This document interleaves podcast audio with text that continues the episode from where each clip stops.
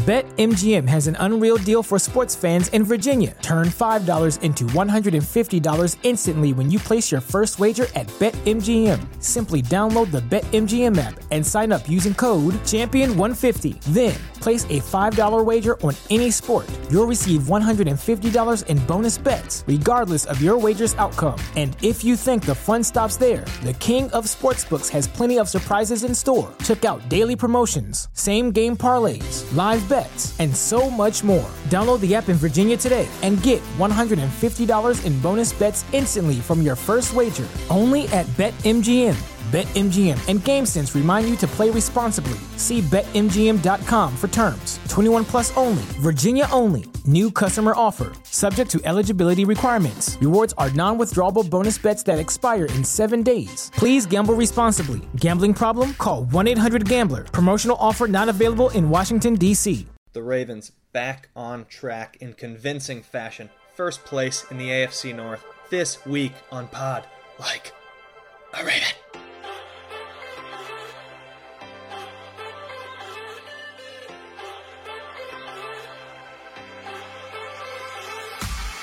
The Ravens score 28 points. They did it, guys. And they win big in Cleveland. AFC North opponent.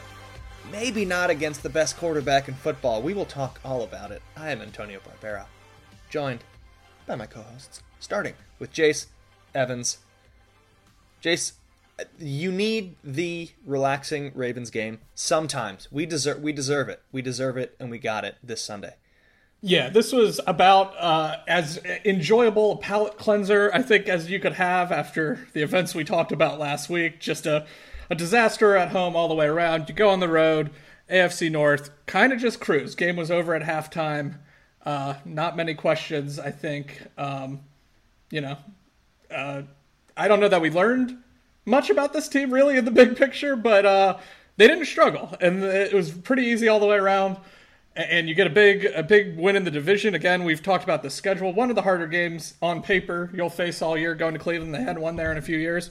And they cruise. I watched it with the family. It was great. It was relaxing. We all had a great time. We chatted most of the game because, frankly, there was not a lot going on for large swaths of this one. Uh, it was great. It was just a great. It was a lovely Sunday. It was great to kick back, watch, and not uh, not stress to the end. Not stress for really any of it. So yeah, I I needed this.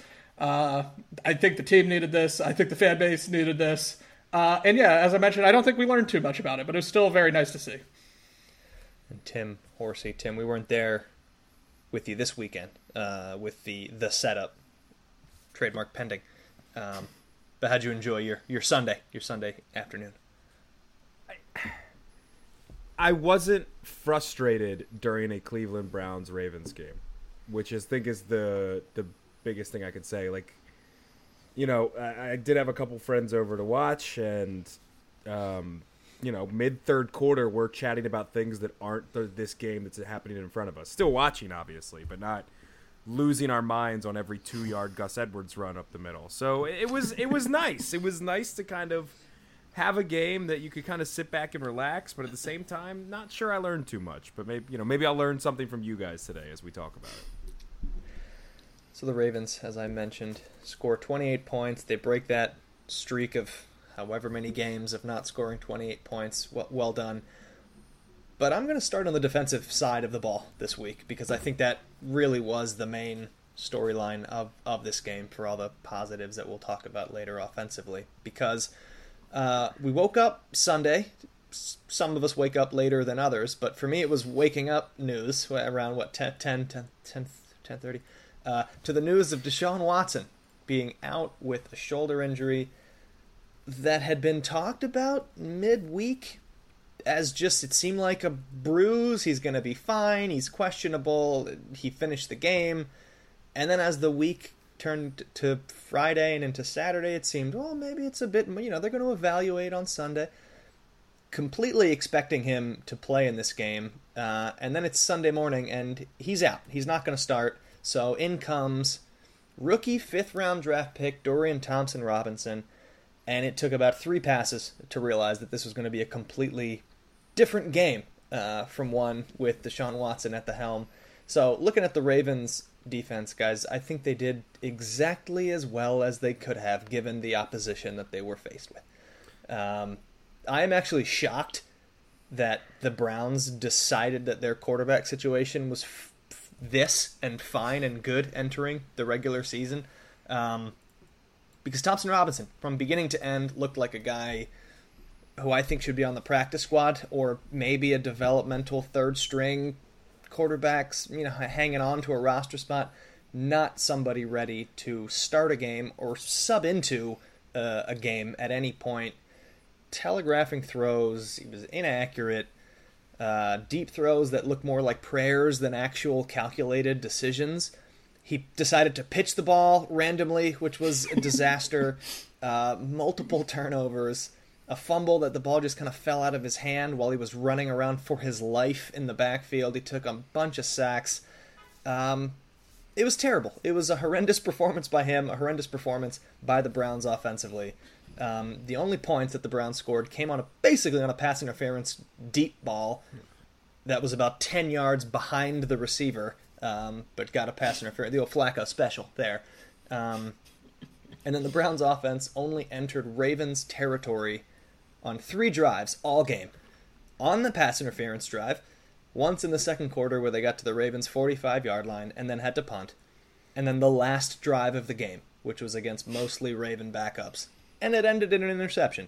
So we want to talk positively about this defense because they only gave up three points, but how much of it is Raven players excelling versus high school offense attempts to get first downs against NFL defense?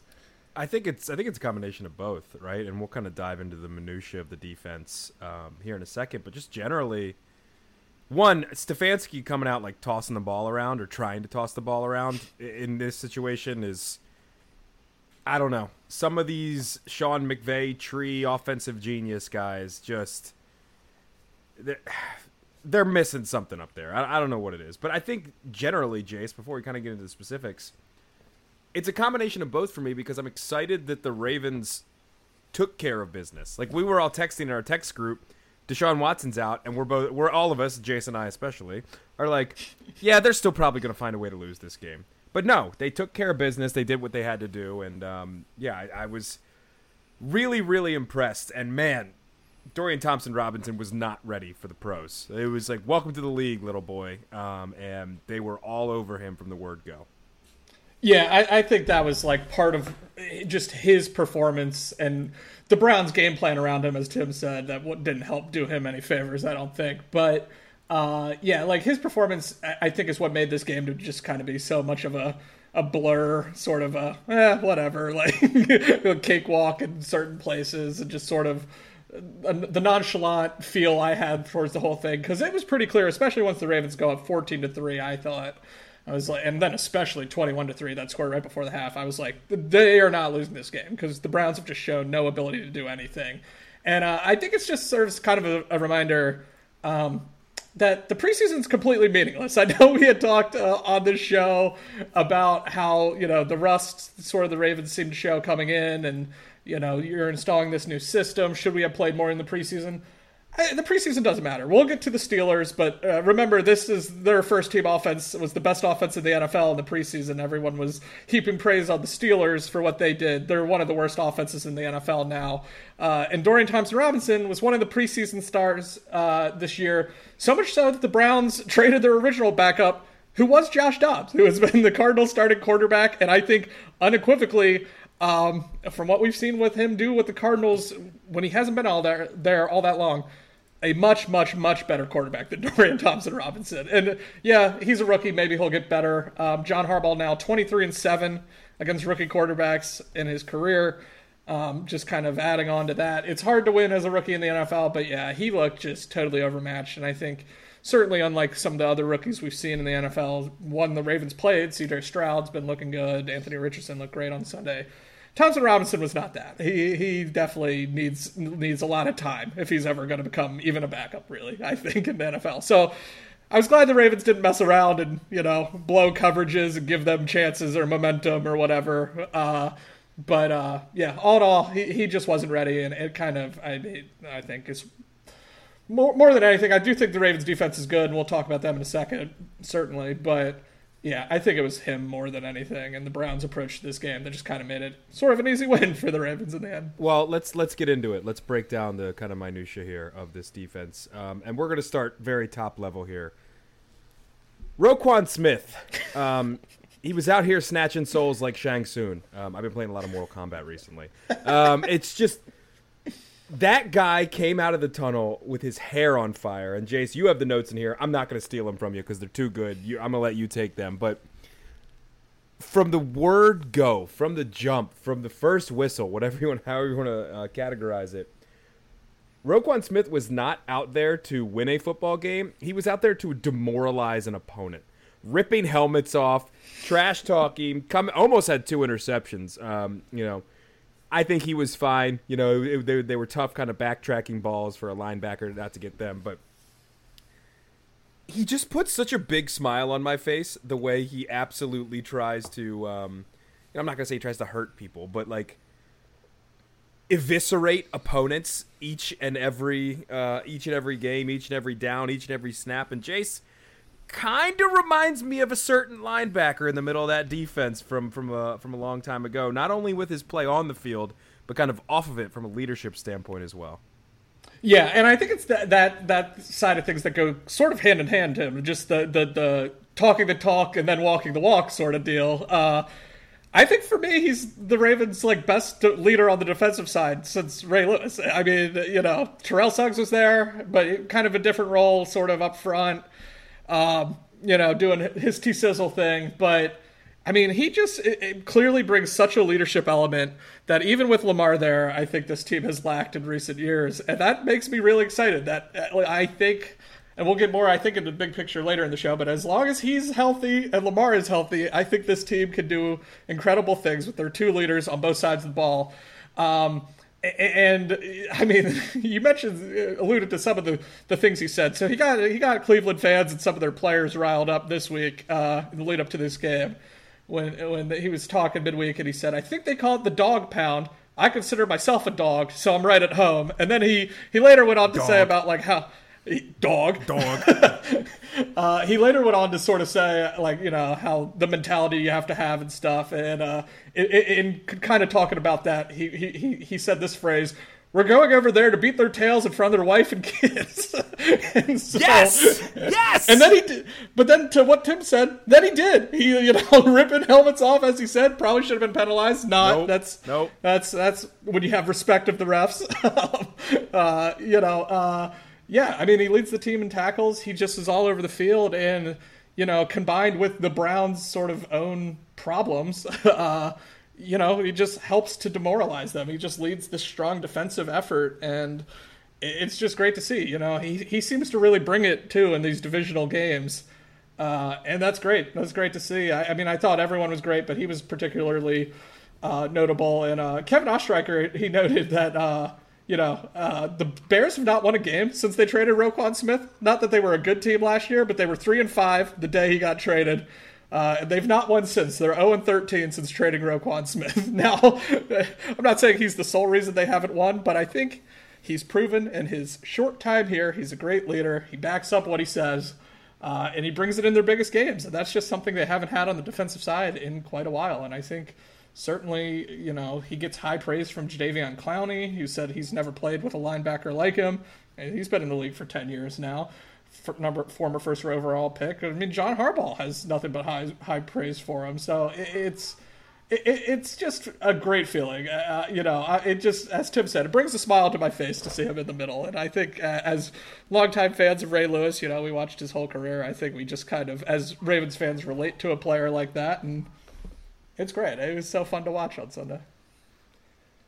Outside of some other specific players that we'll get to, Tim, what do you think about how the defense schematically uh, approached this game and, and executed with uh, with Mike Macdonald getting more and more comfortable with this with his unit that he has? Yeah, I'll just say this in the off season, I'm I'm comfortable saying this on you know October second as we record early October. Um, when the offseason comes, throw him in the castle at one winning drive and lock the key. Do not let him go out for interviews. Uh, Mike Macdonald, the way he has schemed this defense this year, I think has been absolutely incredible.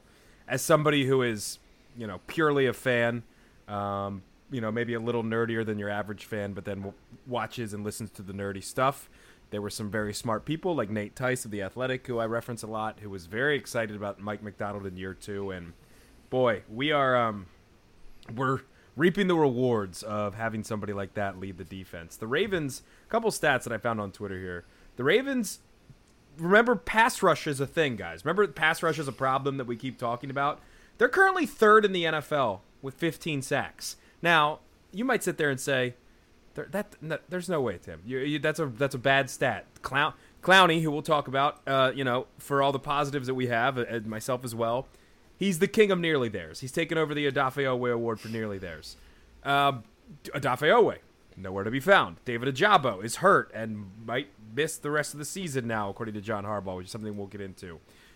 They're still third in the NFL with sa- in sacks with 15, and only two and a half have come from the likes of those edge defenders that I've been talking about. The way Macdonald is scheming up pressure to get after court. I mean, we talked about it against Indianapolis. Kyle Hamilton, three sacks for Kyle Hamilton, and the constant, constant pressure the DTR Dorian Thompson Robinson had against him in this game was a testament to Mike Macdonald. I know it's a backup quarterback, a guy that's probably a practice squad guy.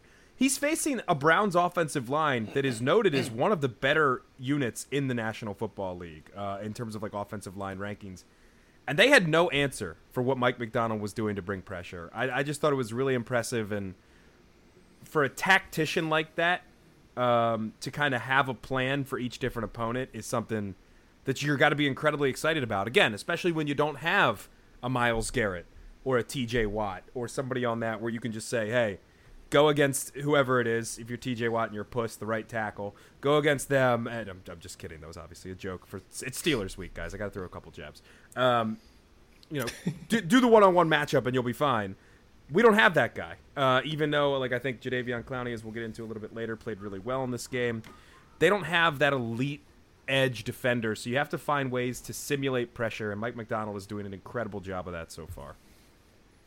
The the sack Patrick Queen had was I think oh. like a good example of that. He just blew, just blew up the guy in the middle. Just came quick and uh, you know I'm getting increasingly we've talked about I'm increasingly sad that Patrick Queen's definitely not going to be on the team next year because he's been great since Roquan comes over.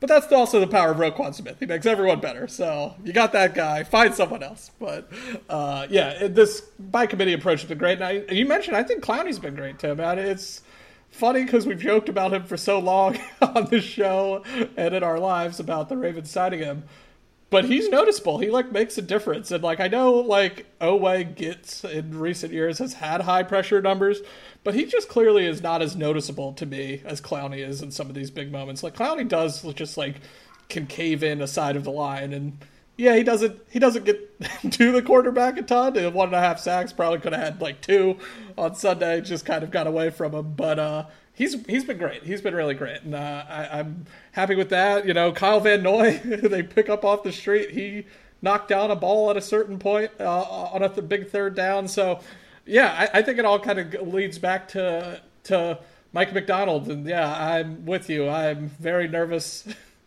that he's not going to be here next year unless uh, he's the head coach. But we'll cross that bridge later. the Clowney stuff.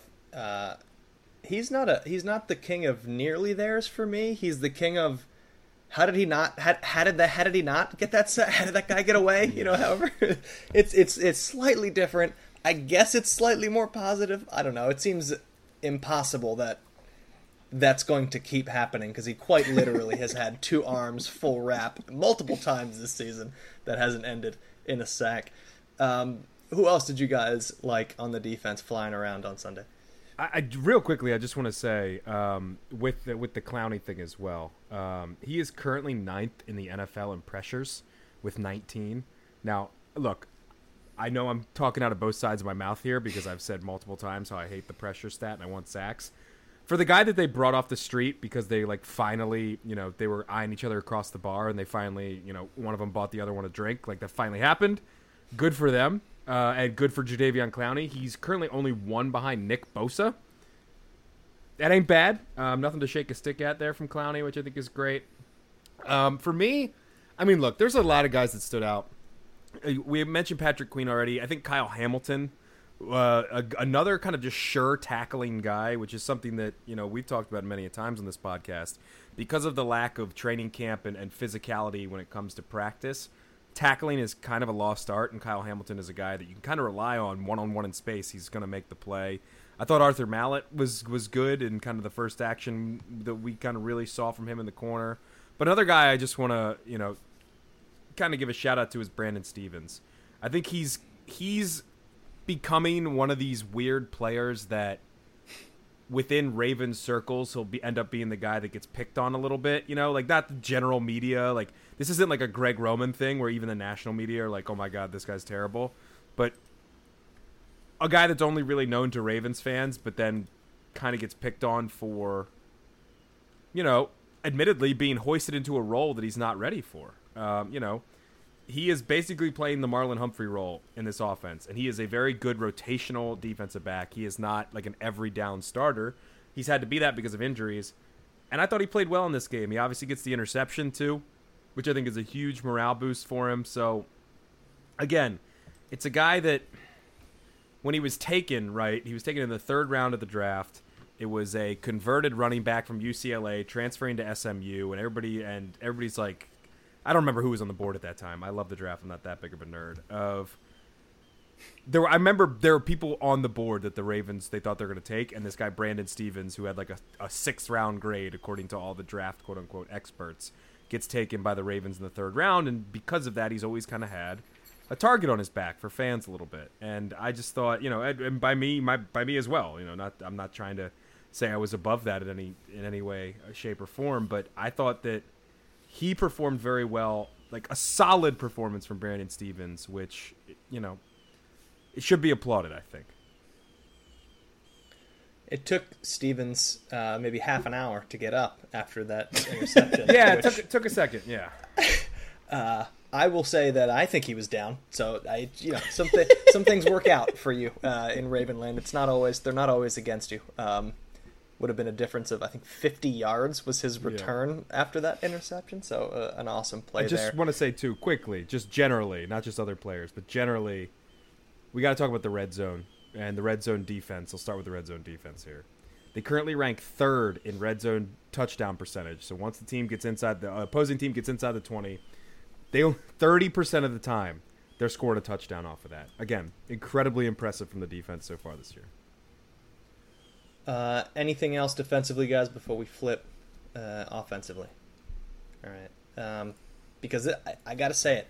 Uh, this was the first game where I noticed Todd Monken as a positive influence on this team. It was it was supposed to happen. It was supposed to be a thing that happened. That's why you change out your your offensive coordinators when when one is um, literally getting uh, attacked by the citizens of of the town everywhere. But uh, I thought his game plan in this in this game was excellent. Uh, they had running plays designed at Myles Garrett's vacated space. When he rushes, he literally rushes the passer like a sprinter on almost every down. So they had multiple running plays that just went right into the space that he ran away from, led to that Ravens' first easy touchdown. Uh, I thought they had multiple great other run designs inside. The Melvin Gordon long run to the pylon uh, deserves 100 re-watches for how beautifully designed and blocked up it was. Every single player is like this perfect little staggered row of blocks leading to this gigantic hole for him to run through. Uh, he used Justice Hill effectively to the edges, which was nice to have him back, created a little bit more dynamism to the run game. The Jackson run with Edwards as a lead blocker, I thought was a cool design. I also very much enjoyed that Lamar had him by the jersey to like lead him like a sled in which direction that he wanted to go. Uh, and then once the score was 21 to 3, he and very likely Harbaugh ran the most vanilla clock eating plays for the entire second half. I saw nothing in the second half that wasn't just a play that they've run either a hundred times or one of those like first installs for a new offense. Like run it up the gut, run it over here, run it left, a little slant, a little drag. It was so vanilla. Did they stop getting first downs? Sure, but uh, I think they just knew at that point that Thompson Robinson was not going to generate offense. The Browns were not coming back in this game, and they said, you know what, we are showing nothing else until the Browns get another first down or get into Ravens territory again because it's just not needed. And that's good because we have some other very important games coming up, and it's a long season, and you want to keep some of that stuff in the bag until you need it. So I thought, really, from start to finish, this was a game where I felt Monken's presence as making the right calls when they needed it and also backing off when, when the game was out of hand. Yeah, and I think it was it was shown in that second quarter most uh, most specifically because you know that's kind of when they put put the game away. They they get the, the one play touchdown. You know, Lamar runs it in. That's nice to cash off the Geno Stone pick. Uh, you know, then they go three and out. They're moving the ball, then they fumble. That's probably their only real negative on the offense on the day. That botched exchange. Uh, but then, you know, they kind of, the good news, defense stops them, and then the offense kind of keeps rolling in that second quarter. Eight plays, 93 yards, 424 touchdown. 10 plays, 74 yards, 234 touchdown to end the half. And that ended the game, basically. Like, the way, I, I completely agree with you. I, I maybe was, I don't even know. It might have been just pl- some people playing devil's advocate or something, but I was not concerned in the slightest the way the Ravens' second half played out. Yeah, maybe you'd like a few more uh, touchdowns, just sort of end the game a, a little more immediately, but like. Uh, I, I, was just, I, am with you, Antonio. I thought they were doing so vanilla and just like, it was so obvious that the Browns had nothing that they were like, until they get it to 21 to 10, we're not going to try anything too crazy. And uh, again, so they don't score until they get like another short field after the Geno Stone pick. So I'm not concerned about anything that happened the second half. I thought those those two uh, second quarter drives, especially the one right before halftime, were, were, were so impressive and just kind of put the game away. And uh, yeah, and I thought we'll get into him specifically more in a, a second. I thought Lamar was excellent out like outright excellent on those two sequences in particular. So I thought it was a good game from the offense. You know, I still think the Browns' defense is good. I know they probably weren't as good as they were hyped to be, uh, but Garrett still gave them problems until he kind of hurt himself sacking Lamar. um, uh, he he had what at least two sacks, right? So like. It wasn't easy by any means. Uh, I wouldn't say like they, they're sure to have better offensive performances, but I, I was pretty impressed how they moved the ball in that second quarter uh, against this team and put the game away when they needed it. Like they did what they needed to do, and, and they did it then, and then it was game over at 21-3 into halftime. Yeah, just on that before we get to you know Lamar and, and some other specifics, I think one of the points that Antonio made there, I think really needs to be emphasized. Myles Garrett had a great game. You know, he he predictably was eating Patrick Mekari for lunch. He would move over to the other side and eat Morgan Moses for lunch. He would move into the middle and have his way with whoever. Not Kevin Zeitler and Tyler Linderbaum, by the way, who both played pretty well. But on that, Todd Monken took advantage of this whole I'm going to move him around. He's going to be everywhere. You know, the, the, the famous clip on I wouldn't say famous, but the viral clip on Twitter against the Titans was they had two tight ends where Myles Garrett was, and Myles Garrett went to the other side, and the two tight ends followed him, and then Myles Garrett went back to the original side, and the two tight ends followed him again, and it forced a timeout for the Titans you didn't see a ton of that from the Ravens. They would shift over the running back to kind of help on that side as you needed, but also when he's moving around and trying to be creative and and, and what have you, Todd Monken just exposed it and ran right at the vacated space, as Antonio said, which led to a touchdown and led to some big plays as well. So really, really good design of look, this guy is an elite player. This is a guy who probably defensive player of the year if he stays healthy and continues to dominate on the level that he is, up there with probably Micah Parsons. Those two are kind of 1A, 1B at this point in the season. And knowing that you don't really have a player comparable, you don't have a left tackle that can shut him down, you don't have a top, top elite offensive line where you can just say, hey, just block him, we'll be fine. Finding ways to scheme around him, I thought it was really, really impressive. I'm just, yeah, it'd be nice to have a player like that, an, an impact type player uh, like Myles Garrett. For comparison, if you go to the Ravens box score on ESPN, um, one of the players that got a sack is listed as team for the Ravens. So that's that's the level of our pass rush and in need of uh, stars at, at the position. You know, one one year we'll have a guy with ten with ten sacks, but it was um, frustrating to watch a, a talent like Myles like Myles Garrett when we haven't had something like that in quite a bit. Um, how about Lamar? Jace talked about him uh, a little bit already. Good response based on all the kind of negativity from the week before. The fumble horrendous, Jace. I mean, it was just it's a non-contact fumble. Uh, we can't have those. Can't have any of those. Uh, he continues to lead the NFL now with yet a, yet another fumble.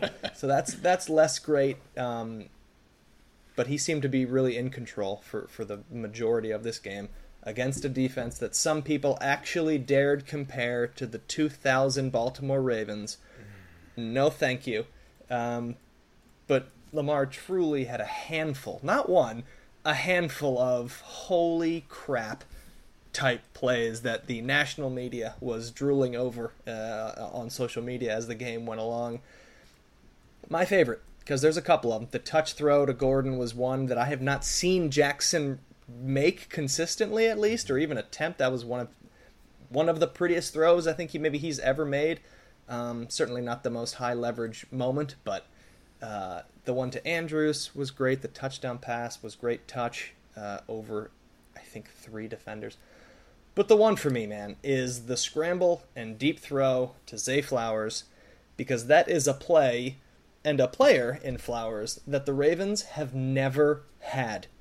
Ever. That combination of player and play has never existed with this franchise. And I'm going to say it. Nobody's going to like it. I'm going to say it. That is the Ben Roethlisberger to Antonio Brown back breaking play that changes what this offense can be. Mm-hmm. I hate that that's what it reminded me of because obviously Roethlisberger and Jackson are different in how they scramble. But the continuing the play, even the down and distance, like gave me flashbacks to the. St- I think it was second and 29 or so. It was an absurd down and distance that they just immediately got with one giant chunk play, extending the play, rolling out, and then not giving up on the play or making a bad decision or forcing it into multiple defenders is a bomb to an open Flowers who, when you give that much time, he will get by whoever is guarding him in man to man. It's just impossible that somebody's going to stick with him for that long. Even the the sound of him catching the ball was like a pleasant. It was like the ball in the catcher's mitt type of a sound. It was beautiful. Everything about it was amazing. And that is what this offense needs to generate once a game in January. They've never done it before. It is very exciting to see that that particular type of play exists now with this offense. That's well, oh, go ahead, Jace. Go ahead. I, I, sorry, Tim. I, I was just going to say, uh, I, I think for me, this kind of speaks to the brilliance, and I think some uh, it feeds into a little bit of what we were kind of complaining about with Lamar last week, not throwing the ball away, is he's going to hold on to the ball and he's going to try to make a play. And this time it worked out brilliantly. I was watching this, you know, with my family, and both my dad and myself at the exact same time yelled, "Throw it away!" when he he started kind of scrambling, and then he uncorks. Uh, you you mentioned the down, second and twenty nine, uh, forty three yard completion. Uh, and yeah, I mean that sets up that final touchdown. I mean all those, all three of those passes you mentioned, Antonio, the the drop in the bucket to Gordon, the touchdown to Andrews, that's all the same sequence. It's all that drive, and so to just string those passes together, I mean that's elite level stuff. And I mean that's that's what like you know you mentioned everyone was talking about and it's the kind of plays you know this he is a former mvp it's an mvp type play and he, you know he, he strings enough those plays together he's going to be in the mvp conversation i think depending on how the ravens record goes even if his yardage totals might not be all the all the way up there. It was just really really impressive stuff and i think that play in particular yeah i mean that was the highlight of this game that that play second and 29 and, and just the arm strength it takes to throw because he throws on the run and he's several. Like it's a 43 yard completion, but he's how many yards deep uh, behind the line of scrimmage? Like he, he probably threw that thing close to like 40, 40 some yards in the air, just 50 yards. It was crazy. It was just an all on the run. He didn't even plant and throw. So that, that was just next level stuff, and that was just just an incredible, incredible play. And uh,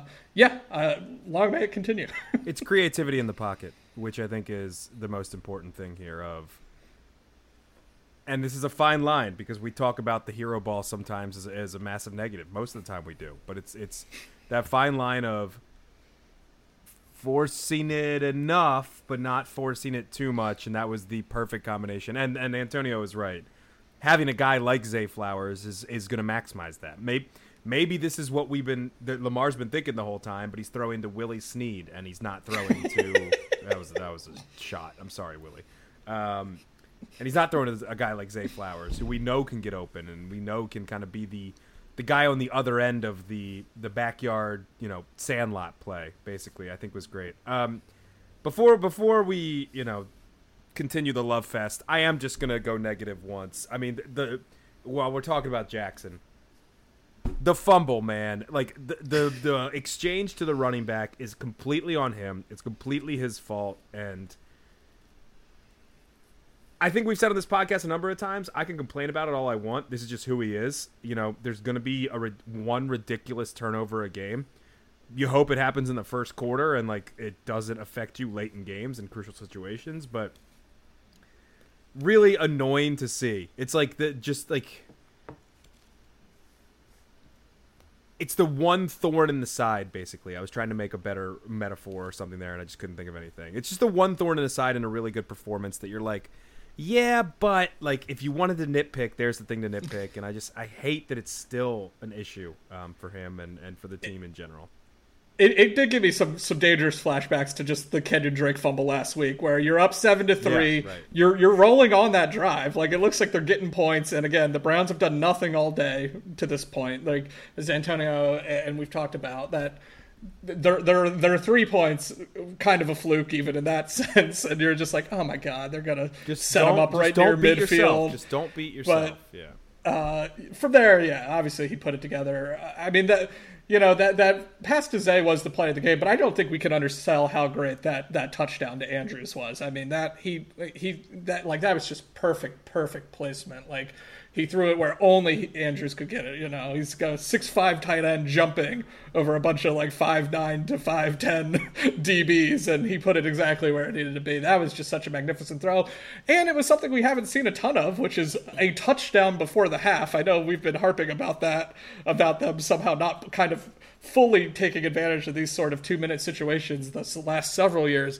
So that was nice to see. And, and that ended the game. I think at like 21 3, I was like, this game's over. I didn't want to like text anyone that, but it certainly felt like that to me. Uh, I didn't want to put that out in writing into the world, but in my head, I was like, I, I just don't see the Browns scoring enough. So to, to, to, to cash in there and go into the half, it was great. And then, yeah, it was kind of just smooth sailing from there. Mark Andrews had five catches in this game and I'm trying to think. I I believe they were all either touchdowns or first downs. I, would have to go back and really look at it, but just he's a complete player, man. He moves the chains, and he's and he's a playmaker, and he breaks tackles. Uh, I love him, and I'm I'm very uh, glad that he's already signed to a long term a long term deal. Um, he's um he's like I think five touchdowns away from becoming our all-time leader in touchdown receptions, which says a lot about the Ravens' history. But uh, yeah, good good on him. This was a, a fantastic game, and, and uh, one just other Lamar to Andrews play, Antonio. That that Lamar's short little cross dump across his body, sort of that then Andrews took. That was just that was a, I think a perfect encapsulation of playmaking by both of those guys, and and that was you know the Browns didn't have that element on Sunday, and we did, and it was great to see because yeah, they, that connection's great, and uh, now that you know it's it's the kind of key to everything the Ravens do. Some some last uh, news and notes uh, from this game. Another eight penalties for 92 yards committed by the Ravens, including at least one on special teams. So, uh, boy, don't be around John Harbaugh this week in practice, uh, if, if at all possible. Uh, Kyle Van Noy, fun, great, showed up like two days ago, and he is a vital member of, the, of this defensive rotation.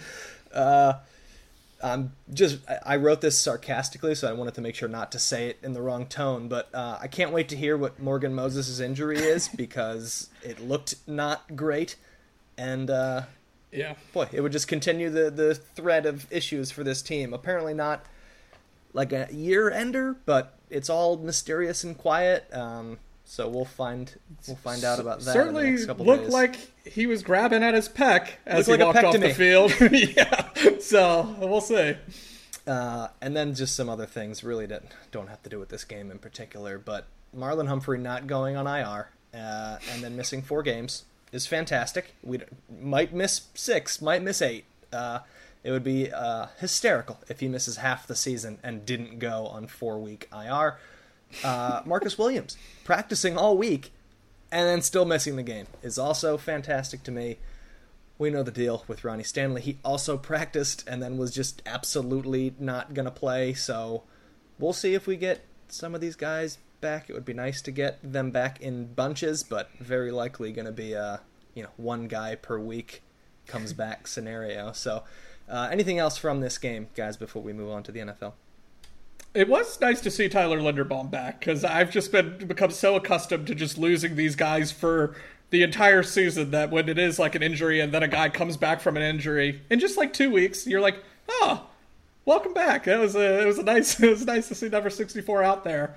Um, you know, the the Moses injury I think leaves me less concerned long term because I think he'll definitely be out for a while. But you know, Daniel Faalele, in theory, he's probably supposed to be your starting right tackle if you're thinking of like contract situations and developmental players next year. So he's he's taken over now. Just figure it out, I guess. Uh, uh, here, grab the reins and run with it, sort of deal. Uh, and then I just wanted to note because I ragged on him all last week and said he probably shouldn't be the coach next year, but uh, John Harbaugh he did get his 150th win, uh, regular season win with the Ravens. It's a short list. It moves him, uh, I believe, to number 24 all time one spot ahead of Tim, uh, a coach I know Tim loves, which is longtime Steelers coach Bill Cowher on the all-time wins list. So that was wonderful to see this morning. Uh, even though Harbaugh's been rubbing me the wrong way of late with just you know pronouncements of we didn't put a timetable on Marlon Humphrey, even though they did clearly when they didn't put him on IR, that sort of thing even though that stuff drives me insane and up a wall with uh, Johnny Harb, still nice to see him above Cowher on the all-time wins list. Uh, I'm not gonna lie. So that, that that brought a smile to my face seeing that this morning. Yeah, just a, a couple things. You know, one as we get into the preview, don't ride too high off of this win and let it disappoint you um, next week. We'll talk about that uh, in just a couple of minutes here after doing some other things. Um, I thought Gus Edwards had a pretty decent game too. The yards after contact are continuing to rise. On the Linderbaum thing, Jace, I don't know if you saw, but you know Ryan Mink on on Twitter, um, who works for the Ravens, had a clip of, I think it was towards the goal line. It might have been a touchdown play. I can't remember. He has a block where he chips one guy like you normally would, just kind of throws his shoulder into him, and then has to hit another guy on the other side. So basically, just backs up on him and like throws his buttocks at this guy and lays him out as well. The most like dudes rock offensive line block of all time. Uh, I thought that was great and just you know I'm, I'm with you, Jace. Like that put a smile on my face watching Linderbaum do that. Um, and then I should mention too, you know, we talked about the defensive red zone efficiency. The offensive red zone efficiency is incredible as well. These are all per Daniel Reese, who is like a statistician guy who follows the Ravens on Twitter. Um, you know, I said the Ravens defense currently ranks third in red zone touchdown percentage at 30%. On the other side of the ball, they're the best team in the league in red zone touchdown percentage. 80% of the time they get into the red zone, they're scoring touchdowns. It's efficiency. It's efficiency. It's capitalizing on good drives. It's making teams pay for letting you get down there into that money area and you know, closing drives, getting getting the 7 when you need the 7. We should mention the stroke of halftime, getting a touchdown, leading into halftime, something that we complain about incessantly on this podcast. They they did that as well. A really really efficient, um, well executed game from the Ravens all around. It was nice to see. And I guess just a, a final thought, uh, parting thought. We mentioned it, but uh, don't panic about the fact that they gained like no yards in the second half. Really, uh, it's not a big deal. It was fine. They were it was vanilla. You know, at one point they put up a graphic on CBS that showed it was like with two minutes to go in the third quarter, and it showed the yards in the whole quarter were eight for the Ravens to five for the Browns. And my family and I were just marveling about like we've watched this whole thing and how has nothing, how's just nothing happened for an entire quarter of an NFL game for either team it was just one of those games, you know. They they got the points they needed to. It was great to add one final touchdown to just end that stupid 28 point streak to that talking point because it'd been a full calendar year uh, at this point, Antonio. I believe it was week three against the Patriots last season. They last eclipsed 28.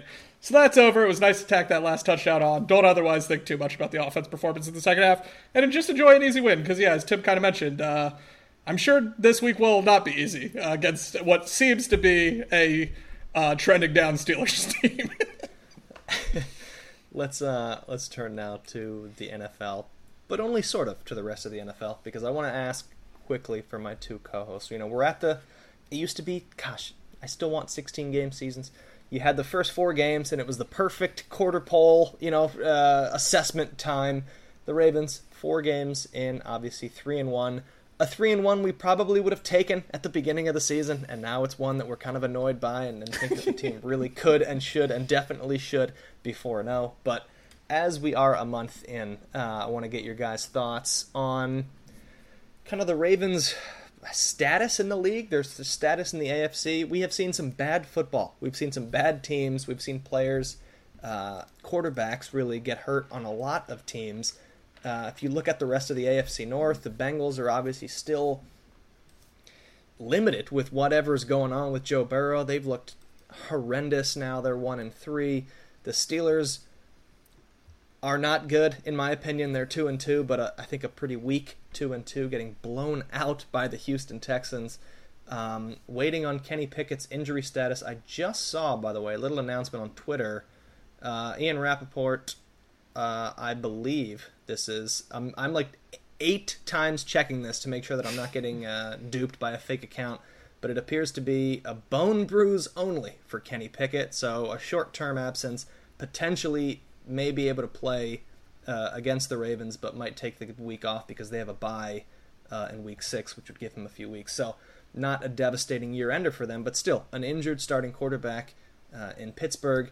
And then the Browns, we know what's going on there. So, Ravens, first place in wins, uh, first place in quarterback health in the AFC North, at least. Um, first place in for vibes uh, to me in the AFC North. What is your guys' uh, sort of status of, of the team four games in into the season?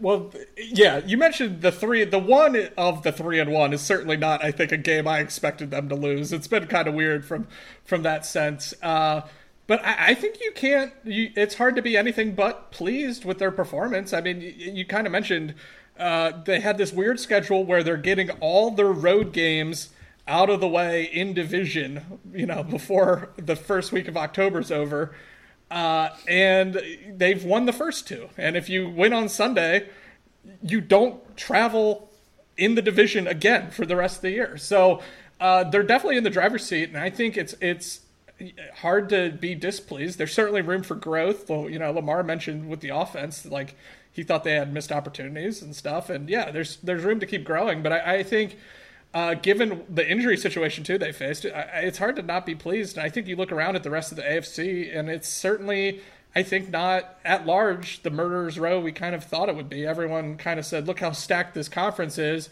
and I think there's like four good teams, and I think the Ravens are one of those teams. So you know, I know everything I said about last week about how this team isn't competing for the Super Bowl or anything under John Harbaugh but they might compete for the Super Bowl this year. He's year. Back. He's back in. you know, I kind of have mentioned it, but if they keep number eight healthy and they keep number zero healthy on the defensive side, I think they can make everything else work. And if they get Marlon Humphrey back ever, that would be great. That would be a big help. Uh, you know, if they get some of these other guys, OBJ back, Rashod Bateman back at a certain point, that would help too. OBJ in particular, I think. But.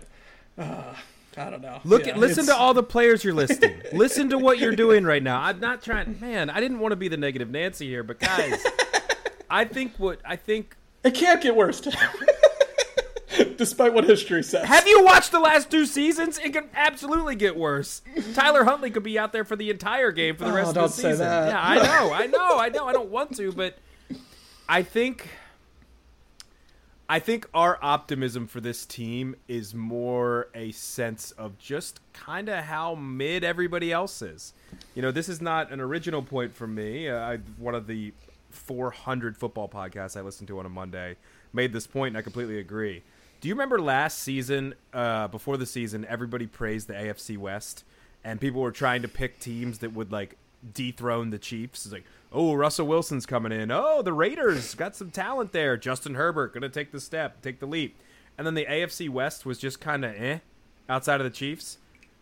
That's the AFC North this year. The AFC mm. North, you have people you have one very famous podcaster pick the Steelers to be the number one seed and compare the Cleveland defense to the 2000 Ravens. Wrong on both counts, sir. Uh, you have this again. Pittsburgh, incredible preseason. They're supposed to be the team. Kenny Pickett tapes the leap. The defense is good. Cleveland, if, if Deshaun Watson could figure it out, they got all the pieces. Joe, Joey Burr and, and that Cincinnati Bengals team looking to dominate. None of that has come true. And then the Ravens, just everybody gets injured. Classic. None of that has come true, and, and the AFC North is kind of just eh. Now, look, getting two division wins under your belt already with a prime opportunity to get a third, I think is really, really important here um, for Baltimore. I think going three and zero, oh, and we'll talk about the uh, the Steelers game here in a bit. Going three and zero oh in the division here, right now, with the injury issues you have already, would be a massive step for the Ravens, and I think I think it's division or bust at that point um, if you can do that. But I'm not. Maybe I'm just trying to level expectations after a good performance against a, you know, what should be a practice squad quarterback. I'm not sitting here going Super Bowl yet, and and a lot of it, a lot of it, I will admit, is because I'm just scared of the injuries. You talk about Ronnie Stanley. I don't know if Ronnie Stanley's ever going to come back. Like I, like what are we doing here? He plays like three games maximum, then it's another injury. God willing, Tyler Linderbaum stays healthy. Marlon Humphrey, we have no idea when Marlon Humphrey's coming back. No sense of when he's actually going to return, even though he wasn't placed on IR. Um, you know, again, Nelson Agholor was receiver too if Zay Flowers wasn't so good, people would be losing their minds about this receiving corps is just the same as it's always been because Agholor is number two. You know, the famous the famous Philly clip. We caught him unlike Agholor, uh, the, the news clip from years ago. If you don't know the reference, YouTube is right there in front of you. Look it up. It's very very funny. Um, and the streakiness of this team bothers me as well. Like like yeah, great. We're all we're all kumbaya after a win over the Browns, but we were fire and brimstone last week because they shot themselves in the foot like Plaxico Burress over and over and over again last week against the Colts. It just I want to get there with you guys. I want to get there and say, look, this league sucks. This is the Ravens' chance, and this is the one they have to take. I still I still see where you're coming from. I just can't get there yet until they string a couple solid, convincing performances together and, and, keep the team healthy. I didn't mean to be so negative, but that's just kind of that's where I sit. That's where I sit.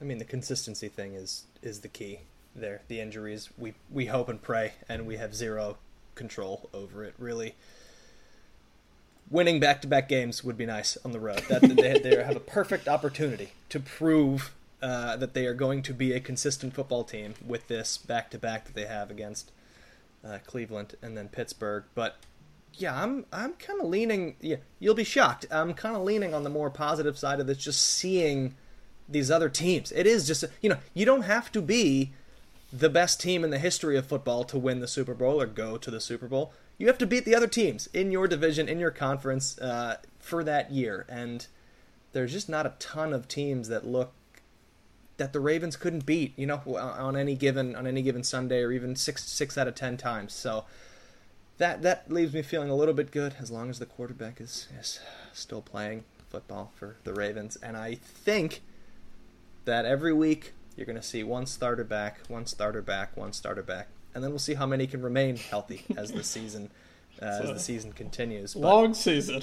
yeah, yeah, it's a it's a week week to week season. Given what Jace just said about the Ravens winning the Super Bowl and where he was the week before on, on this team. Um, as was I, really, to be quite honest. Yeah, I mean, I mean, Tim nailed it so good. Like, I think this is. I think two things are true. I think this is our division to lose at this point. At three and one, two road wins. I think we have the best quarterback in the division, with Burrow clearly very hurt and probably shouldn't be playing the way they seem. They seem so bad against the Titans on, on Sunday. Um, and it seems like the Bengals are just kind of spiraling, and, and the Steelers uh, I'm sure they can still beat us, but they they they don't seem that good. And the Browns are, you know, they already lost their best player in Nick Chubb, and now Watson's not playing for whatever reason. uh, and uh, yeah, I so I think it puts us in the driver's seat. But I think as our rants, and I kind of still stand by it, like recent years proved that we can like it's ours to lose, but we can do that. Like the Ravens can, as you said, shoot themselves in the foot and fall on their face and not close this out. They've been leading this division, I think, at various points, like each of the last two years, only to kind of unravel. So, you know, it's still so long, but I, this feels like, and I think it's more, yeah, as as kind of like Antonio said too, just where other teams are standing. Even the Chiefs don't seem that good this year. I think they have the best player in the league, which helps, in Patrick Mahomes, uh, and their defense is actually okay, but. Uh, it, it, just seems like every team has a glaring flaw, and the Ravens do too. So you know, who knows? It, it's it's so early still, but I, I like where they're standing, all things considered the, the Burrow stuff is kind of the narrative is hilarious to me, not because he's injured, but because of the yeah he can't rest because they need him out there because they can't lose games and fall further behind. And then he plays and he throws for 165 yards in a game that they are behind the entire game and need to be passing. So he, obviously he's not even he's almost like below replacement level player, but they're still continuing to start him out of fear that they can't afford to have a backup lose a game for that. It's just they're in like a, a spiral of, of concern there. Um, the Bengals play two weak uh, opponents in theory coming up. I believe they have the Cardinals next, mm-hmm.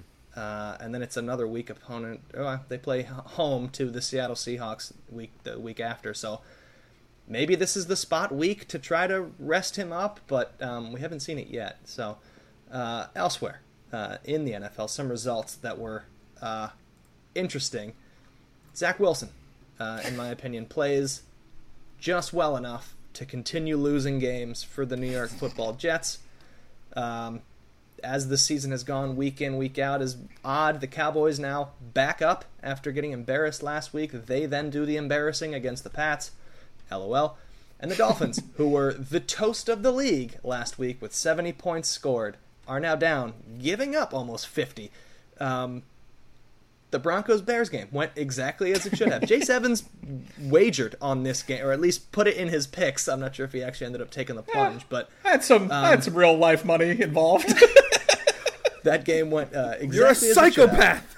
where where one team played badly in one half and the other team played badly in the other half, and it was poetic justice that the line was three and a half, and the Broncos won by exactly three, um, with that half point being very important uh, to the gambling community. Um, but what what what games did you guys uh, laugh at or enjoy uh, this week? I mean, I, I think uh, I don't know if I enjoy this because I think it comes at uh, of all the, the teams we were talking about, everyone has a flaw. I do think the Bills are the best team in the AFC. I think uh, I think Josh Allen's just complete meltdown on the Monday Night Football opener in the Aaron Rodgers injury game. I think threw everyone off the scent because they have just been hammering teams for three straight weeks. That you know they blow out the Dolphins this week, they blow out the Commanders last week, they blow out the Ra- Raiders the week before that. They are putting up big points. You know he only has four incompletions all day on Sunday and goes for over 300 yards with four tutties. Uh, yeah, 21, 25, 320, four touchdowns. Uh, the Bills are really, really good still. They did lose Tre White for the season, but they are getting Von Miller back, I believe, at some point. I don't know if he actually has played yet. Um, I think the Bills are really good. I I don't know that that's a controversial opinion, but everyone I think was quick because we like new things, trying to anoint the Dolphins, and I think it was just a reminder of the Bills being like, "Hey, we're we're the best team in the AFC," and I think they've proved it. Aside from basically uh, the worst, maybe arguably the worst game of Josh Allen's entire career in Week One. Uh, they'd be four and zero, oh, and everyone would be like, "Oh yeah, this is one of the three best teams in the NFL," which they are, I think. Yeah, there's a there's a lot here. It was kind of a sneaky electric week in the National Football League, and this is why again. You got to watch with three TVs, ladies and gentlemen. At least have at least have a screen on Red Zone while you're watching your favorite team. You know, play well this week and then blow it the next. Um, let's start. I want to start in London and just. I didn't watch a ton of this Falcons Jaguars game, but if you didn't know, they did a Toy Story broadcast on Disney Plus where basically they made everything toys. And, and Jace is laughing because he thinks I'm going to disparage this. I thought it was kind of a cool concept, and I thought that it was executed relatively well, um, at least a little bit that I watched and the clips you saw on Twitter and stuff. It's very kid friendly, as it should be.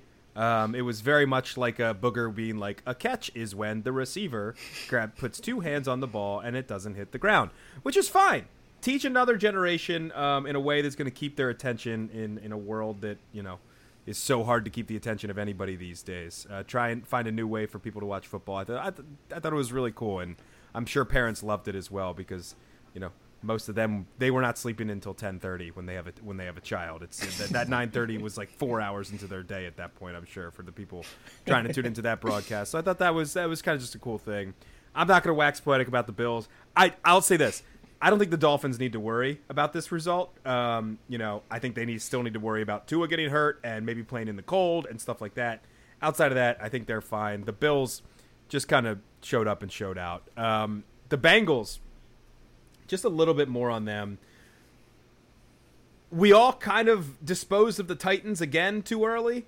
When I think it was last week, we were like, "Oh, this is the team," or not the previous round of games. Excuse me. It was like, "Oh man, the Titans got upset. Maybe they don't have that Vrabel edge anymore." No, they do. Derrick Henry's back to his best. That team's going to be a pain in the butt in December, and whoever has to face them, you know, they might be five and seven or whatever it is late in the year. But then if you have to play the Titans for a division record or like a playoff berth or what have you, you're you're scared, uh, you know, terrified having to play them. The Bengals, by the way, their points per drive average is around the New York Giants in Daniel Jones' second year and the Sam Darnold led New York Jets. Um, they are that bad on offense right now with Joe Burrow, and three points against that Titans team is just just disgusting. Um, shout out to our Commanders fans. The Commanders look like an okay team. I don't know if they're a playoff team, but really challenged um, the Eagles. Uh, we can no longer call him Riverboat Ron. You got to take the Riverboat out of his name after not going for two to potentially beat the Eagles. You have to go for two there. You have to Just- go for How two. do you not? you score with one second or with no time on the clock as the road team against an undefeated team. You're not going to go for two. And credit That's crazy. And credit to Jace for actually explaining the situation rather than me just glossing over it, assuming that you saw it, because you probably don't have the three TVs because you're a sane person, unlike me. Um, yeah, I yeah, I think it's it was ridiculous. The Eagles get out by the skin of their teeth. I think that Eagles team, they are undefeated. They're four zero. We haven't seen the best of the Eagles yet, um, and I'd be a little bit worried if I was a Philly fan. But optimistically, you're like, hey, look, you know, it's fine. Um, we'll be okay. Um, the the Patriots are dead. I'm ready. I'm ready for it. You know, you you could have been early to this take, and I would have been I would have been proud of you and good for you. The Patriots are definitively dead, and for the good of their franchise, should probably try and tank for Caleb Williams. I won't Well- do it. I won't. I won't say that they should do. I don't. I don't want them to do that because I don't want them to be good ever again. On this podcast, I have said many a time, I don't want the Patriots to be bad. I just want the Patriots to be eight and nine for the rest of my life. I just want them to be eight and nine and not matter and get a few like one or two big wins a year where people are like, oh, the Pats are back, and then they're just eight and nine and they're just fine, and I never have to think about them again. Mac Jones, I mean, my God, that that's a that's a they have to move on. They have to move on. They have to find a new quarterback. It might be the Bailey Zappe era for the rest of the year until they can maybe replace him with a veteran or or a draft pick or what have you. But the Patriots, man, and and Bill Belichick looks lost. It looks like there's elements of the game, and I want to be very careful about how I say this. Elements of the game have passed him by. He is still the greatest coach of all time, but something is inherently wrong with that New England team, and I, I just don't understand it. Uh, just two more quick things too. Texans. That win versus Texans in Week One looks better and better every week. That team is like actually good. C.J. Stroud, I think, is already making the case that he should have been the number one overall pick, especially with how uh, Bryce Young has played, and he just looks like a NFL quarterback. Now, how good is he going to be? I don't know. Good on the Texans. It totally means the Steelers are going to rebound and beat the Ravens. But again, spoiler alert, we'll get to that. Keep teasing that one. Um, and finally, the funniest play of the day. Have to bring some some um, just some, some fun into this this conversation. Kirk Cousins. Who knew he would be the content king? Kirk Cousins, him of the Old Navy sponsorship. Literally sponsored by Old Navy because he wears so many dad clothes. Hey, good on him, Old Navy. Good stuff there. And pretty cheap, too. Throws a 99 yard interception uh, on the one. He throws the pick. The defender runs it back for a touchdown. And God bless you, Kirk Cousins. He does his very best to try and make up for the error of his ways. He tries to run this guy down and tackle him and gets absolutely leveled by a blocker for his efforts. it, it, the ultimate bad look uh, on the screen, but man, every time they showed it, I made sure that the people I was watching with, like, hey, hey, hey, the Kirk play's coming. The Kirk play's coming. Watch the Kirk play. Here it comes. We saw it about four or five times across the broadcasts. It was just spectacular uh, watching that over and over again. So, yeah, an overall really, really fun NFL weekend. Kirk might lead the league in, like, just funniest on field plays. Yeah. Whether it's, like, in the playoffs last year, throwing a check down on, like, third and nine, he completes for like four yards or whatever it was. This pick six, he's always doing something zany. Leads currently leads the league in touchdowns for a one and three team, which is very funny. Justin Jefferson, once again, the best receiver in the NFL. Uh, but uh, yeah, uh, Kirk's always up to something.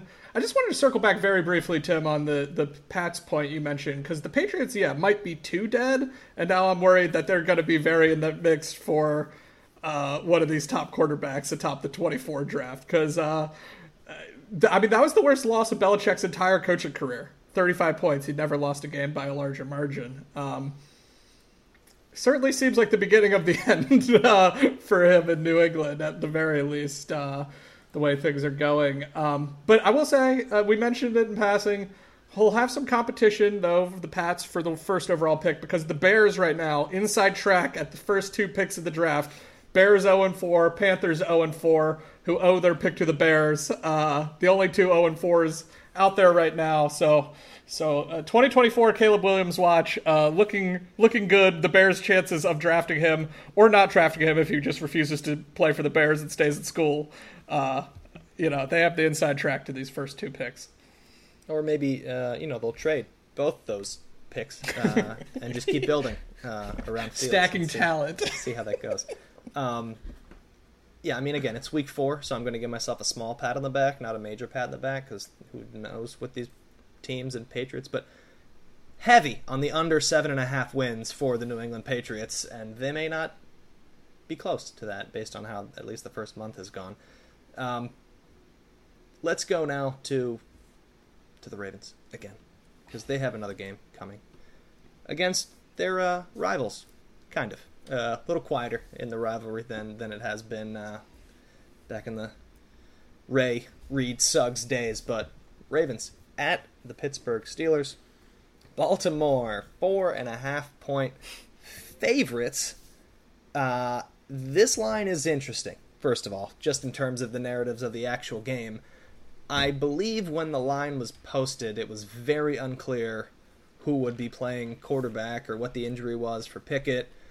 I suppose we still don't know who's going to be playing quarterback, but with Pickett not being out with a sort of major injury and potentially being able to play, this line may change. I would not be shocked if this line moves a little bit if two days from now Pickett is already back uh, at practice. But we'll see how that all goes through the week. But at the moment, it's Ravens favored by four and a half in Pittsburgh. Um, we've had this conversation multiple weeks, it feels like, with quarterbacks, but here we go again. Uh, who would you rather play? Who are you more afraid of, given the uh, status of Pickett? Probably, you know, not 100% if he does play in this game. Or Mitch, good old Mitch Trubisky, whose soul was stolen by Baltimore last year when he played uh, in Pittsburgh. Multiple horrendous interceptions. Um, I'm gonna sort of give a little teaser to my pick for this uh, for this week, but neither of them scare me really uh, at all. Um, but I'm curious as to uh, which of these two quarterbacks you'd rather rather see, or maybe which one could could cause more of an issue for Baltimore. It doesn't matter. I think there's just like either one. There's to be some stupid like Ravens sleeping at the wheel, making their own mistakes, and all of a sudden uh, George Pickens breaks free for like a 50 yard gain. It's either Mitch Trubisky redemption tour or it's Pickett on one leg beats the Ravens team who we just crowned AFC North champs pick your poison, man. It's gonna be bad. Yeah, they did manage to lose to Kenny Pickett last year. um, I, I, think they scored it was, late. It was a Tyler Huntley led yeah. offense, Jace. Come on now. Yeah. Uh, With no receivers you, whatsoever. You mentioned Trubisky. He was moving the ball a little bit against them in that game, but then those those picks undermined him. They're both bad. They're both bad quarterbacks. I think this will be the game where we fully find out. Uh, you know, Steelers fans have been complaining about Matt Canada for the better part of a year and a half. One time Terps interim coach. Uh, and um, I think this will be the game where we find out if it's a fully him problem or if Kenny Pickett's part of the problem. Because if Trubisky steps in and is like decent, then it might be a uh oh, this quarterback's not good um, situation, or at least took a step back. Certainly hasn't taken a leap. I don't think either are particularly good. I don't know that I prefer one or, over the other. Uh, as you mentioned, Trubisky a lot more experience, but you know that means we've seen a lot of tape of Mitch and we know what to expect. So, yeah, I, think we'll find out the, how much Matt Canada truly is factoring into the Steelers' problems. But they've been awful on offense. I mean, they're one of the worst offenses in the league. And yeah, as I kind of mentioned top of the show, just another reminder: uh, preseason doesn't matter because now that they're playing real defenses, the Steelers. Uh, just looked bad against the, the Texans, and like the Texans are improved for sure, but they didn't do anything really, and and that's kind of bad. They should have lost to the Browns. Got lucky there. Like eh, this is not a good football team right now. Um, am I still very concerned? Of course. Uh, are we? Because just the principle of are we really going to go three and zero oh in division road games in 2023? Uh, I don't know if I believe that or not. Um, but uh, yeah, I mean the Steelers' offense just to this point just been so bad. Yeah, real quickly, I just I would say sorry, Antonio. I think the biggest mismatch in this game is Mike Macdonald versus Matt Canada. Is Roquan Smith versus Matt Canada. Matt Canada is the new Greg Roman of the National Football League, where the national media is starting to see what the local fan base has seen for like three years of like this just doesn't work. And with Greg Roman, there was real success there. With Matt Canada, there has been none of that, and yet he still has a job. So that's where they need. That's where they need to really expose and you know, kind of like the Cleveland game here. Whether it's Kenny Pickett, whether it's Mitch Trubisky, the defense needs to set the tone early and often in this game and, and make it as easy as possible for the Ravens offense, who are prone to some mistakes on their own, to not have to win the game. The defense has to win the game here for the Ravens yeah, I wonder if, given what we've seen, what the league has seen, what the Steelers have seen from the Ravens defense, it's fast, it's physical, it's one of the league leading teams in sacks. If a 80% Pickett is rested, as I mentioned earlier, they have the a bye after that game. Kind of seems like the perfect opportunity to not quote unquote risk your uh, your starting quarterback, and then Mitch Trubisky, I don't know. He's he's not. If he were like a third year player, if he were third year Mitch Trubisky, I'd be more concerned. I'd be more about, oh well, you know, he's frisky every so often. He extends plays. He's faster than you think. He's 29 years old. He's been in the league. This is his seventh year in the league. We know what he is. He's not, he's less athletic now than he was five years ago. That's a given he still makes the boneheaded plays. I just don't know over 60 minutes what he's going to do to really be a threat. They're going to have one dumb play, Tim. I 100% agree. Oh. Offensively and defensively. Yeah, probably. The Steelers will have like the the screen that turns into a 70-yard touchdown or something. There's a broken tackle or miscommunication. The Ravens offensively, Lamar will fumble and it'll probably get picked up for a touchdown. And yet, even with that, a healthy Raven offense, relatively speaking.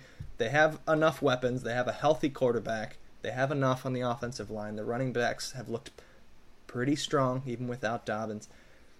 I just don't know how Pittsburgh kind of ha- hangs on uh, in this game as as the quarters go by. Um, I mentioned earlier the perfect opportunity for the Ravens to establish consistency week over week. Um, and yeah, I'm, I mean, I'm just going to jump into it. I'm taking the Ravens. I'm taking all four and a half of these points. Uh, I'm to be sweating. It's to be annoying. But until Lamar Jackson is hurt, I'm to take them in these division matchups when the quarterback discrepancy is so wide. Um, the Steelers have basically only scored touchdowns on like gi- gigantic plays. I think they have like four positive offensive plays all season, and they've been uh, bombs to to Pickens. Even if that great, that can happen one time. I don't think it's going to happen four times, and I kind of see the Ravens winning like a 27-17 um, type game. So I'm I'm taking the Ravens, and uh, can't wait can't wait till next week when we're talking about it. Yeah. Um, uh, per usual, Antonio is the voice of reason on this podcast. Makes some really salient points about matchups and advantages and disadvantages. I've never seen an easier Steelers plus four and a half. Ravens win by three. it's it's 21-20 or 21-18 for some reason, and the Ravens win. We're all mad about it. Um, they go three and zero away away in the division, which is incredible. But we're we still find reasons to be upset because they can't beat them by more than three points. Ravens win. Steelers plus four and a half. I, I mean, I just this is this is all the packaging of these games rolled into one. Even though if you know, quote unquote, they don't, might not mean as much anymore or whatever it is, what what have you. It it's it's Steelers plus four and a half, but I think the Ravens probably win. The path for the Steelers winning is it is it's a rooted in the consistency that we've mentioned and the Ravens not finding it, and that starts with the quarterback. Uh, just you know, I don't think it's a secret he struggled against the Steelers uh, compared to their other division mates. But I've pulled up some stats for you all just to look uh, look into that against the Cincinnati Bengals. Lamar Jackson seven and 2, 12 touchdowns, four interceptions. Against the Cleveland Browns, Lamar Jackson seven and 3, 13 touchdowns, six interceptions. Against the Pittsburgh Steelers, he somehow gets hurt all the time, so he somehow has barely played them. He's only two and three with four touchdowns and six interceptions. Uh, the key to the Steelers winning will be if they turn him over. He throw, has thrown a pick six on the first play of a game against the Steelers before. Uh, he, I'm sure he's that. had some. I'm sure he's had some awful fumbles. The key for the Steelers winning is basically the Ravens losing uh, the game. Um, and can I see that happening? Sure, I could see it being too good to be true. A three and zero road division start. Uh, and, and, the Ravens completely fumbling the game away on defense as Mitch Trubisky does nothing, and the Steelers win like 17 to 14 or something. But this is a new year. Uh, I'm attempting it to be a new me, so I will actually be taking the Ravens despite uh, I am everything shocked. I said. I just cannot. I, I just cannot how can you pick Mitch Trubisky to cover four and a half? I know I just laid out all the reasons. It's the Ravens fumbling eight times against T.J. Watt, going against two backup tackles because we know Ronnie Stanley's not going to play. Nine penalties for 140 yards because there's like three DPIs in there in. Yep. Yeah, there, there's a path to TJ Watt causing us lots of problems, which he has many times in the past. But uh, I, am hopeful. I'm hopeful that the Ravens come up with solutions. I love that this game's at 1 p.m. and not in prime time. That certainly helps. And it is weird, just as an intangible sort of thing, not really related to the pick at all. But I kind of miss a little bit, just a little bit, that in my hatred of teams in this division, somehow the Steelers have fallen to third and I don't. It doesn't feel right. I get more worked up over the Browns. I get more worked up over the Bengals for sure. I don't know if it's because of their own mediocrity these last several years, but the Steelers just do not bother me the way they used to, and I miss that. I, I, I want the hate to come back. So let's let's take it to them. I say this week. just as a reminder, these same Steelers lost to the Houston Texans thirty to six uh, last week, and I'm going to say something. Uh, that has no basis in anything that I know about this team. But I have a hunch. I have a hunch. I'm getting the old pod like a raven hunch that of the starters that are injured, I think at least two make a return in this game. Yeah, I said it. Stanley, maybe. Marcus Williams, maybe. Humphrey, maybe. No. Odell, maybe. And I'm not going to call Bateman a starter, so he doesn't he doesn't count. But I think it's possible two of these players, not one, but two, make a return, which is going to help this uh, team tremendously.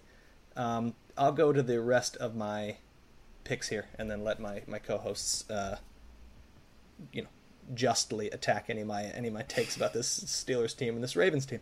Um, I went two and one last week. Won the Ravens pick, won the Vikings pick. It was uh, hilarious to be watching the Ravens and then just looking at the little box score underneath for the Vikings game because I knew I had them in my picks and seeing the first time it scrolled past that the Vikings were uh, inside the five yard line, with the score being 0 0. And then the next time it scrolled through, it was Vikings 0, Panthers 7. That was uh, really great and at the time nerve wracking. But the Vikings figured it out and they did come back and won that game and covered. Uh, so 2 and 1 last week, 6 and 6 on the season. This week, Ravens minus 4.5, whatever. Uh, Bills are playing the Jags in London, and I'm falling for it again. This is a classic uh, overreaction line, but I don't think they overreacted uh, hard enough, basically, because the Bills line is minus five and a half against the Jags. I think this game should be a touchdown. It's just one and a half points of value to me. I have watched uh, the Jags quite a bit because I took them in my uh, in the over for the over wins. So I watched a lot of that London game, and they're just an okay football team. They just happen to be playing a, a terrible quarterback and a not very good team in the Atlanta Falcons. The Jags are struggling offensively. The defense is, I, I suppose, better than expected, but they are such a middling team at this point.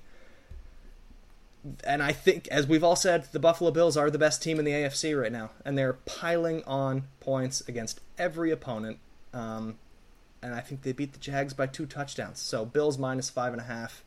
I really like. And uh, I don't care that Jacksonville's already in London, uh, getting used to the time difference and all that.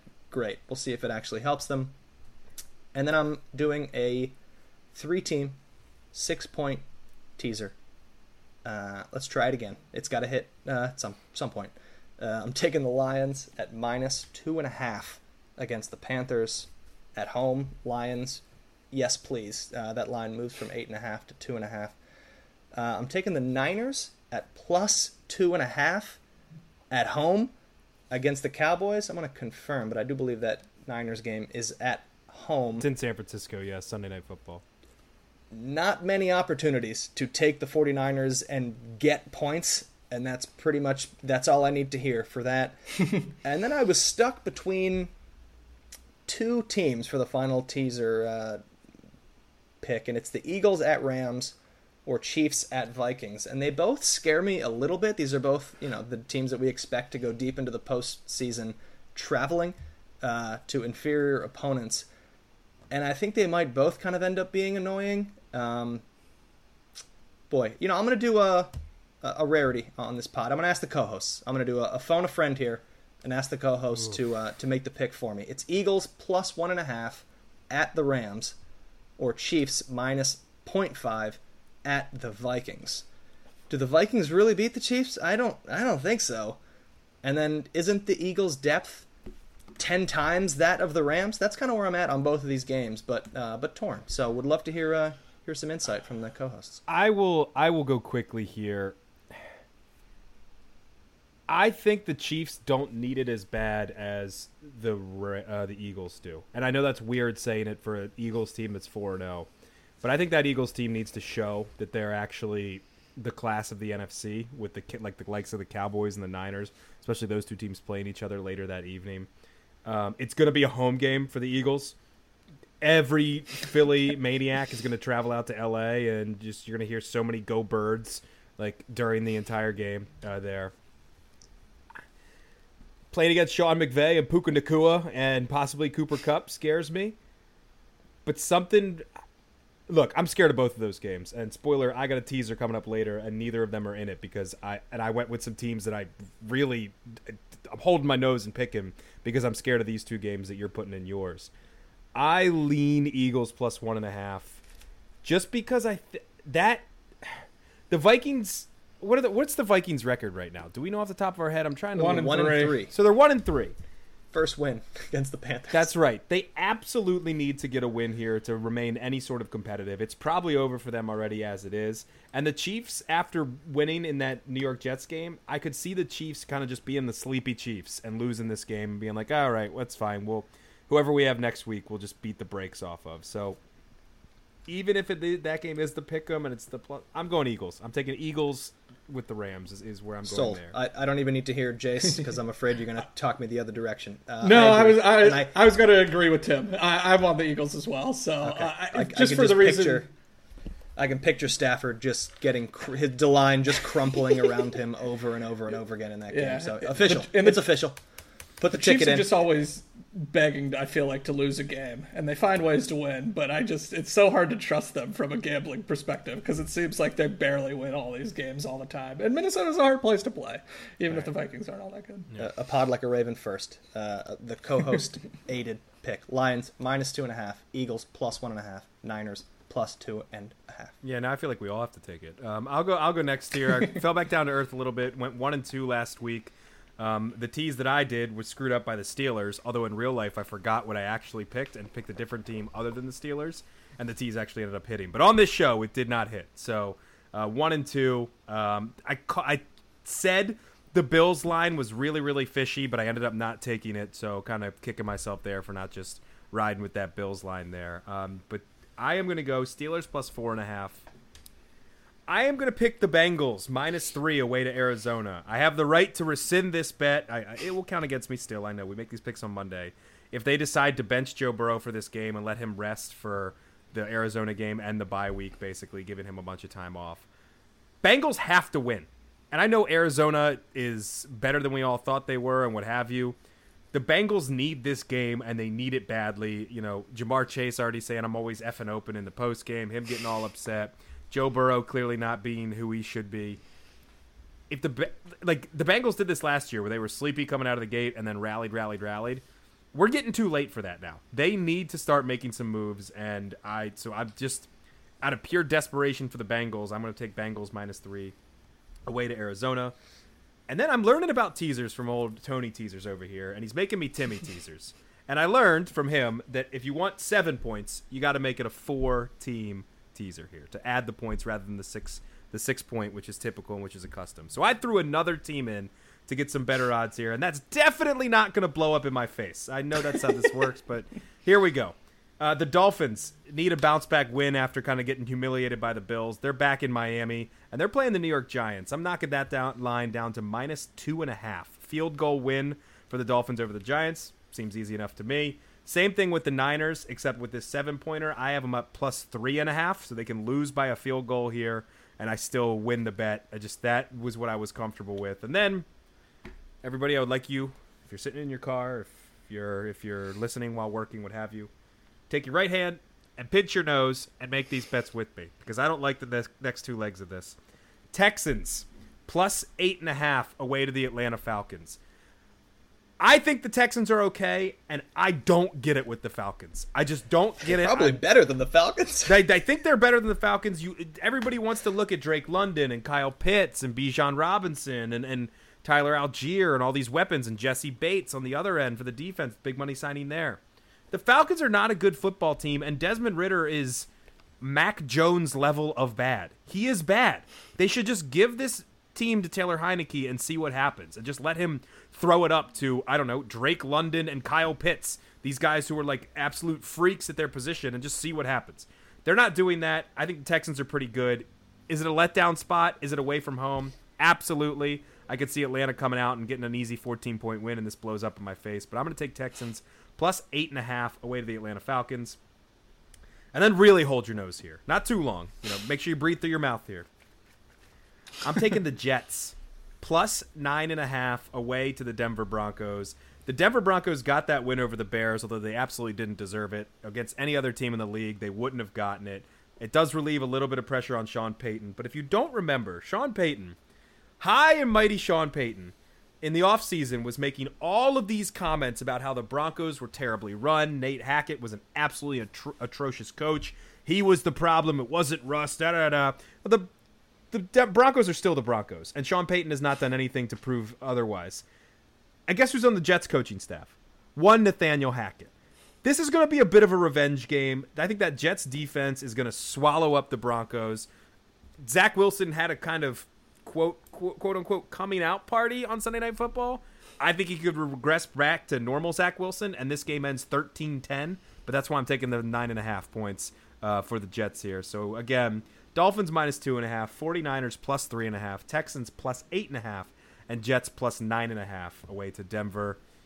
One of those is going to lose, but hey, you know, let's have some fun here. Let's uh, throw throw two bucks on it and see what happens, and have a little bit of fun on a Sunday. So before I, I tell my other two picks, which are kind of just piggybacking off of other ones you guys did, I did go 0 3 last week. Uh, and I'm the inverse Ravens when it comes to picking the Ravens. So take my Ravens pick this week with a grain of salt. I am one and three. The Ravens are somehow three and one IRL. I've picked them wrong almost every week outside of the opener. Uh, so not going great with Ravens picks. So I am obviously Ravens minus four and a half. Um, in my in real life, I managed to lose a seven leg parlay uh, despite having all the winners right. So that's that's how gambling's going for me.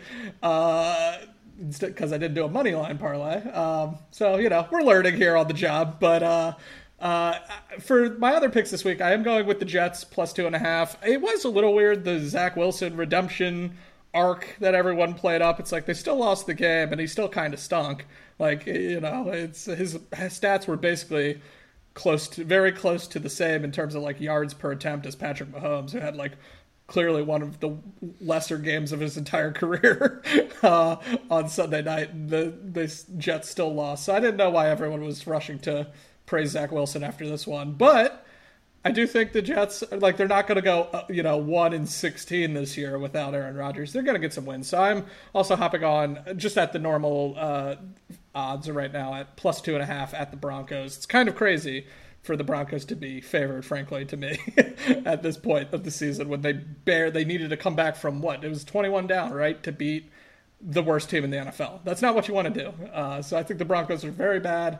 Then the other one, I'm just taking the 49ers minus three and a half. Um, I still don't know that I get the Brock Purdy thing, but he had one incompletion on Sunday, and the Niners just uh, demolished teams. Like, like I know it was close at, at, in the third quarter. The Cardinals cut it to just uh, uh, what was it, five points, six points.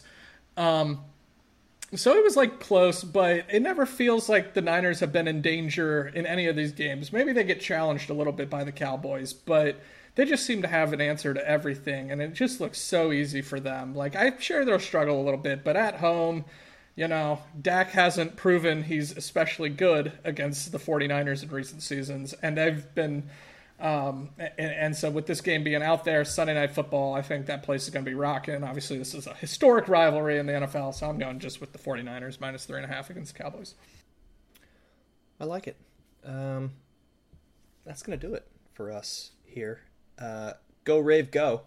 Let's see two good wins in a row, and build, uh, build off of of something here as we get into October uh, and into that that just those fall games that are just right when the temperature starts to, to dip a little bit and the leaves start to change and you might need a blanket or, or a sweatshirt to, to watch your games. Uh, so for Tim Horsey and Jay Sevens, I am Antonio Barbera. Thank you very much for listening to us here on Pod Like a Raven, and we will see you next